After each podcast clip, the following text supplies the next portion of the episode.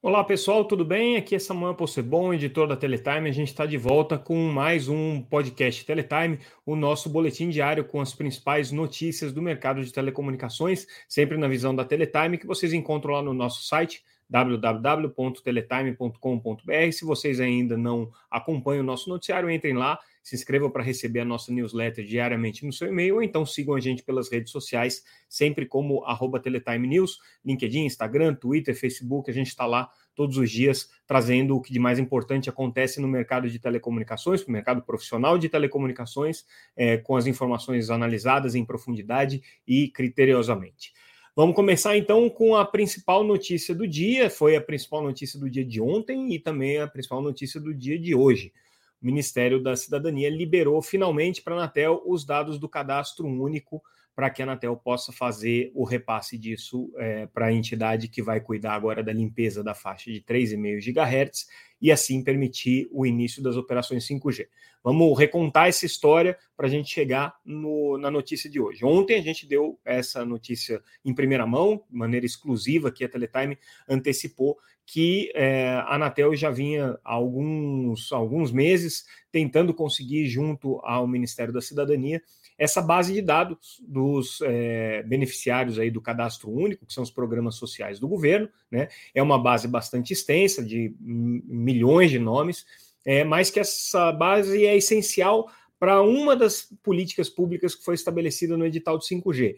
Essa política diz o seguinte: todo beneficiário do cadastro único, ou seja, todo mundo que recebe algum benefício do governo e que dependa é, de uma parabólica para receber o sinal de televisão é, aberta, ou seja, que precisa de uma parabólica para poder sintonizar os seus canais de preferência, é, vai receber, dentro da política é, de limpeza do espectro que foi estabelecida no edital de 5G, é, um kit para migrar essa sua parabólica, que hoje está na banda C, que é uma das frequências que vão ser utilizadas para o 5G, mudar para uma outra frequência, que é a frequência da banda KU, que não vai sofrer interferências, não tem risco de sofrer interferências, portanto, a pessoa, é o, o, o cidadão que recebe o sinal de TV, não vai correr o risco de ter é, um problema de interferência e de ter algum, algum, alguma dificuldade de acesso à sua programação de radiodifusão. Essa é a política que foi estabelecida.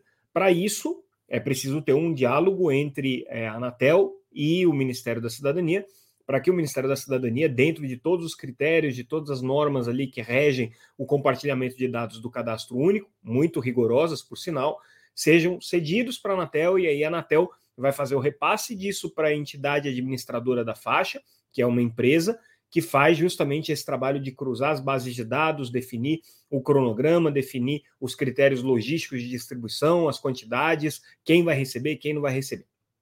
Então a Anatel tem que fazer todo esse trabalho, a EAF tem que fazer todo esse trabalho, com um detalhe importante. Essa limpeza é, da, da banda C, essa, essas medidas para evitar interferência no, na recepção dos sinais de TV, precisa começar a acontecer agora, porque o prazo para início das operações de 5G, que era agora no final de julho, foi postergado para o final de setembro, mas é, ainda nesse ano, meados do, do segundo semestre, é, essas cidades precisam ser ativadas pelas operadoras de telecomunicações com os sinais de 5G. Então, se não tiver esse processo iniciado, você vai ter dificuldades, você vai ter interferências, e daí, obviamente, a Anatel não vai liberar a frequência para o 5G. Resumo da ópera: sem o cadastro único do Ministério da Cidadania, não teria como ter 5G no prazo, tá? O mistério todo é que a Anatel e o Ministério da Cidadania já tem a praxe de compartilhar essa base de dados, a Anatel segue todos os critérios. Do ponto de vista técnico, e essa é uma informação nova que a gente trouxe hoje, do ponto de vista das análises técnicas do Ministério da Cidadania, já estava tudo certo, tudo concluído. A Anatel já tinha feito tudo o que o Ministério da Cidadania tinha pedido, tinham os corpos técnicos aí das duas entidades tinham se conversado, se acertado, estava tudo ok faltava só assinatura do secretário é, do Cadastro Único. Né? O Ministério da Cidadania tem uma figura que cuida justamente é, dessa, dessa, dessa base de dados. E esse secretário, é, numa reunião, informação que também a gente traz hoje em primeira mão, é, deixou muito claro, era necessário que houvesse uma espécie de uma atividade de promoção política é, para a entrega dessa base de dados. A Anatel falou: olha, não tem nem previsão orçamentária para fazer isso, não tem nem oportunidade de fazer isso, você tem a legislação eleitoral que impede qualquer tipo de atividade é, é, sobre, sobre políticas públicas. É, e você, basicamente, é, agora só vai fazer um cruzamento de dados para estabelecer um cronograma e é, uma logística de distribuição desses kits. Não tem nada para ser anunciado. Né? O que vai ser anunciado, na verdade, é quando as operações de 5G forem é, entrar em operação. Né? Seria em julho, agora está postergado para setembro. E aí o Ministério da Cidadania não ficou muito feliz com essa, com essa negativa da Anatel e aparentemente sentou em cima do processo. Então foram dois meses que esse cadastro poderia já ter sido compartilhado com a Anatel e esses estudos técnicos, todos esses trabalhos que precisam ser feitos para viabilizar a logística de distribuição dos kits, que, ressalte-se, estão previstos numa política pública do Ministério das Comunicações. Ninguém está distribuindo kit para ganhar dinheiro, não tem nada a ver com é, atividades empresariais das empresas. Isso aqui é obrigação que foi estabelecida no edital de 5G de uma política pública que precisa ser cumprida. Então, ficaram dois meses aí perdidos nessa história, é, razão pela qual é, o início do 5G, que deveria começar agora no começo de julho, vai ficar para é, provavelmente para o mês de setembro. A Anatel até sinalizou hoje que poderia é, antecipar, a gente vai falar disso daqui a pouquinho, poderia antecipar em algumas cidades, é, mas a boa notícia é que hoje, depois que Teletime trouxe essa informação sobre essas dificuldades que estavam acontecendo, é, e das repercussões que aconteceram tanto na Anatel, Ministério das Comunicações, como no Ministério da Cidadania, parece que o pessoal do Ministério da Cidadania é, resolveu assinar e aí o, a base de dados começou a ser transferida. Ainda falta sair é, a autorização do Ministério da Cidadania para o uso dessa base, eles têm que expressamente autorizar isso daí. Mas ao que tudo indica, é, a coisa se resolveu depois que o assunto veio a público aqui pela Teletime. Então, Uh, vamos continuar acompanhando e ver se é isso mesmo ou se não vai ter nenhuma surpresinha no meio do caminho. Né? Mas por enquanto, é, tudo indica que a Anatel conseguiu essa liberação do cadastro único aqui, vai fazer o cruzamento dessas bases de dados, ela e a EAF, né? e essa política vai começar a ser implementada. Agora a gente muda de assunto, vamos falar de postes e furtos de cabo. O que, que isso tem a ver com 5G? Hoje a Comissão de Ciência e Tecnologia da Câmara fez um debate justamente sobre os desafios logísticos para o 5G, quais eram os entraves aí que estavam atrapalhando o início do 5G, e esses assuntos vieram à baila. É, entidades setoriais como a Conexis e a Feninfra foram muito enfáticas com relação ao problema que se enfrenta hoje no mercado de telecomunicações de acesso a postes, né, acesso às infraestruturas, acesso das infraestruturas de telecomunicações à rede de postes, e o problema de furtos de equipamentos e, e, e roubos de cabo cabo e equipamentos de telecomunicações de uma maneira geral. É, o que foi dito ali na audiência pública, tanto pela Vivian Suruagi, que é presidente da FENINFRA, como pelo Max Ferrari, que é o presidente da Conexis, Conexis que representa as operadoras e a FENINFRA representa as empresas que constroem infraestrutura de rede. Né? É, disseram que o problema é hoje crítico, né? você tem uma dificuldade de acesso é, às antenas, é, aos postes para fixação dos equipamentos, lembrando que é, um serviço de 5G muitas vezes vai precisar do poste para que o equipamento seja fixado, né? Porque o 5G tem equipamentos de pequeno porte que são fixados em postes também. É, e precisa da fibra que passa por, essas, por essa rede é, de, de postes para poder dar o backhaul, para dar o suporte para as antenas que fazem a transmissão. Então, sem acesso a postes, e a gente está vendo uma discussão já de muito tempo entre a NEEL e a Anatel sobre as condições aí de, de acesso a esses postes, vai ficar difícil fazer o 5G. E com um problema crescente aí de furtos e roubos de equipamento, idem, segundo a Feninfra, isso daí tem um dano é, é, incalculável aí para a implementação das redes de 5G no Brasil. É, é, um problema que precisa ser urgentemente endereçado pelas autoridades, pelo menos foi isso que eles apresentaram na audiência pública ali. Mudando de assunto, e aí retomo um ponto que eu tinha mencionado na matéria anterior, é, a Anatel é, sinalizou hoje também nessa mesma audiência pública que pode ser que consiga antecipar em algumas cidades é, o, o, a implementação do 5G. Né? É, o que, que acontece? Hoje o problema do 5G está relacionado diretamente é, a duas políticas públicas.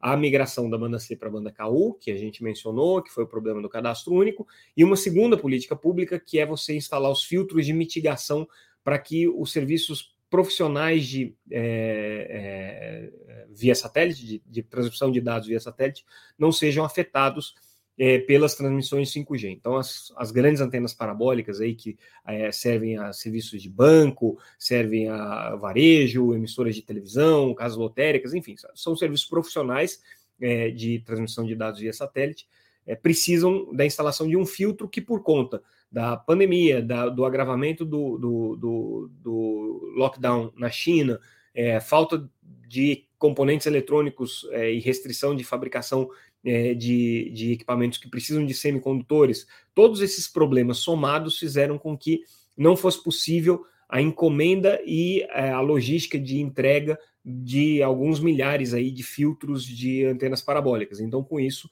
houve um atraso. O que a Anatel está dizendo agora é que pode ser que isso aí seja revisto. Se é, esses filtros chegarem, pelo menos pontualmente, vai ser possível instalar em algumas cidades, e aí o 5G já começaria. Quando a gente fala 5G aqui, a gente está falando do 5G standalone, que é o 5G puro, o 5G é, com o, release né, tecnológico mais atual que existe, com as funcionalidades plenas.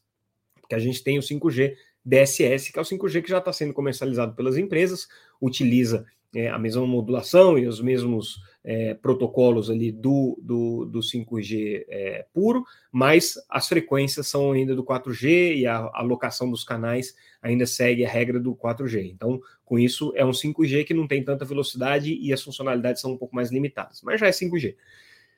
Bom, pois é. Então a, a, a informação é que é, a Anatel está prevendo é, a possibilidade de talvez ter a liberação de em algumas cidades, casos pontuais, em algum, algumas cidades, do, do, do, uso do espectro de 3,5 com antecedência.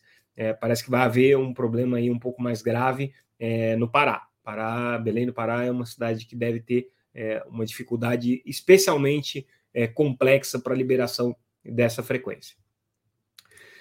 Hoje também foi o dia que a Anatel é, estabeleceu como último prazo para que todas as ligações de telemarketing passem a utilizar o prefixo de identificação 0303. Esse é um assunto super polêmico. A gente lembra que a Feninfra entrou com uma ação no Supremo com relação a isso. As empresas de telemarketing estão bastante é, revoltadas com essa regra da Anatel, alegam que com o 0303 obrigatório todo mundo vai bloquear sempre que receber uma ligação é, vinda de um, de um, um call center, é, e que muitas vezes essa ligação é do interesse do consumidor, não é para fazer venda, não é para fazer nada. Mas como todo mundo vai ter agora o carimbo de 0303 na cara, né, todo mundo vai ser bloqueado de maneira uniforme. Isso que a Feninfra alega que pode causar danos para o mercado de call center, que é um grande empregador, e aí com é, esses problemas, obviamente haveria o risco de fechamento ou de, de vagas, de postos de trabalho, é, e redução é, de empregos no setor de, de telecomunicações de uma maneira geral, no setor de call center especificamente. A gente traz uma matéria também interessante, interessante é, é, da, da, da Associação 5G é, é, Américas. Eles trazem os dados aqui de como é que está a ocupação das bandas milimétricas, das faixas milimétricas em vários países da América Latina.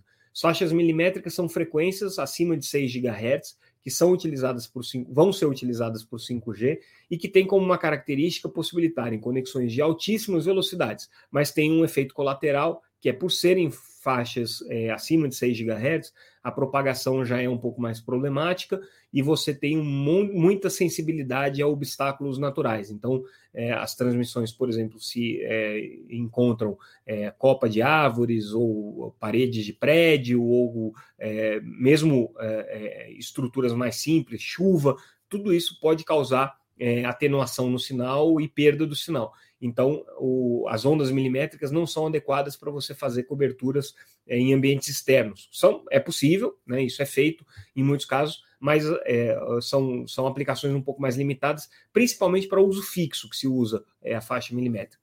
E aí o interessante dessa matéria é que mostra que dois países na América Latina é, têm, têm é, é, se destacado é, com relação ao licenciamento da, das, das bandas milimétricas. O Brasil que já fez o leilão da faixa de 26 GHz e já tem as empresas vencedoras aí das, dessa faixa, e o Chile, que também fez uma lista, licitação. No caso do Brasil, o Brasil está discutindo ainda a possibilidade de é, alocar a faixa de 39 GHz para esse tipo de serviço. Né? Outros países estão mais avançados com outras faixas, então, se a gente pegar o caso da Colômbia, por exemplo, eles estão discutindo o uso da faixa de 26, da faixa de 37 até 43, da faixa de 47 a 48 e da faixa acima de 65 GHz, né, 66 até 71. São faixas novas, né, que estão sendo hoje identificadas para o IMT, ou seja, para o padrão de 5G e no futuro de 6G, é, que não enfrentam muito problema de interferência, poucas coisas operam nessas frequências, mas tem que ser dada uma atenção especial é, para serviços científicos que muitas vezes atuam nessas faixas de frequência, é, inclusive para medição de, de, irradiação de planetas, por exemplo, medição de é, temperatura de estrelas, esse tipo de coisa. É, para desmatamento também são faixas muito utilizadas. É, e o outro, o outro problema que se tem com, essa, com essa, essas bandas milimétricas aqui é que é uma discussão que se coloca, é a interferência com serviços de satélite. Então, né, são debates que estão colocados, mas o Brasil está bem na fita, segundo esse, esse levantamento aqui da Associação 5G Américas. É, e aí a gente segue com o nosso noticiário, o Conselho Consultivo vai começar da Anatel começa a operar no dia 13. A gente já tinha trazido essa informação aqui junto com a entrevista que a gente fez com o presidente da Anatel, com o Carlos Baigorre. Ele já tinha antecipado que vai dar posse para os conselheiros no dia 13, com uma agenda ainda um pouco limitada. Vamos falar um pouco do planejamento da Anatel e quais as perspectivas de futuro. O Baigorre quer trazer mais temas para dentro do conselho consultivo, fazer com que seja um conselho efetivamente participativo. O problema dele é que normalmente ele fica é, é, capenga de, de, integrantes, porque o governo não, não nomeia esses integrantes. Então, sem integrantes, o conselho deixa de existir. Né? É, mas, é, por, por lei, o conselho consultivo tem o papel de olhar as questões relacionadas à concessão, então, tanto o PGMU, que é o Plano Geral de Metas de Universalização, quanto o Plano Geral de Outorgas, isso aí é sempre submetido ao, ao conselho consultivo se não tem quórum, a Anatel espera 15 dias e segue a vida adiante sem essa manifestação, que é o que tem acontecido aí é, sistematicamente desde 2019, que foi o último último período de começo de 2019 foi o último período de funcionamento do conselho é, direto, do conselho consultivo da agência. E aí a gente já está entrando na reta final aqui do nosso noticiário. Oracle é, e Logicalis anunciaram uma parceria para oferta conjunta de serviço 5G. Interessante e re, reforça um pouco o que a gente já disse aqui em algumas ocasiões sobre a possibilidade de você ter é, casamentos cada vez maiores entre empresas de telecomunicações e empresas de TI na oferta de serviços é, para na oferta de serviços para operadoras de telecomunicações. Né? Então, a Oracle é uma fornecedora de TI tradicional, a Logicalis é, é uma empresa que atua no mercado de telecomunicações já há muito tempo, uma integradora, e aqui elas estão se aliando na oferta é, de serviços aqui para as empresas na área de 5G. Tá? E aí a gente finaliza com essa tendência, é, exemplificando aqui essa tendência, com uma parceria que foi anunciada entre a Microsoft e a TIM para a oferta de plataformas é, de internet das coisas baseadas em nuvem.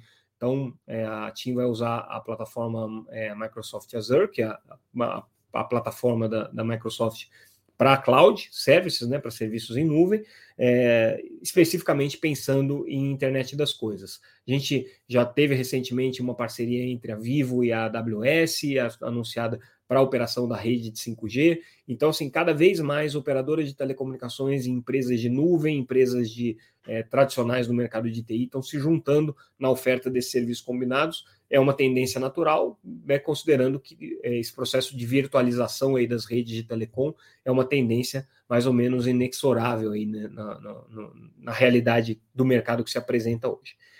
Então é isso, pessoal. Com isso, a gente encerra o nosso boletim de hoje. É, eu agradeço mais uma vez a audiência sempre carinhosa de, de todos vocês. Recebo aqui alguns comentários enquanto eu faço a transmissão e a gente fica bastante feliz de poder estar tá trazendo esse conteúdo para vocês, essas análises todos os dias. Enquanto eu sobreviver, estaremos aqui sempre é, é, trazendo é, o que de mais relevante acontece no mercado. Exceto às sextas-feiras, por isso que eu já deixo aqui o aviso que amanhã não tem podcast a não ser que aconteça um fato é, extraordinário que justifique atrapalhar a cesta de vocês com informações sobre o mercado de telecomunicações. Sexta-feira não é para ficar ouvindo notícia, sexta-feira é para vocês aproveitarem e a gente volta na segunda-feira com mais informações. Aliás, semana que vem é, a gente vai estar tá acompanhando um evento de tecnologia é, da Cisco em Las Vegas e a gente deve trazer algumas informações interessantes ali sobre tendências tecnológicas, sem perder é, o, o, o, passo aqui com a cobertura do que de mais importante acontece no Brasil. Então, semana que vem estaremos lá fazendo essa cobertura internacional para vocês. É, agradeço de novo a audiência de vocês. Semana que vem a gente volta. Obrigado, pessoal. Até mais.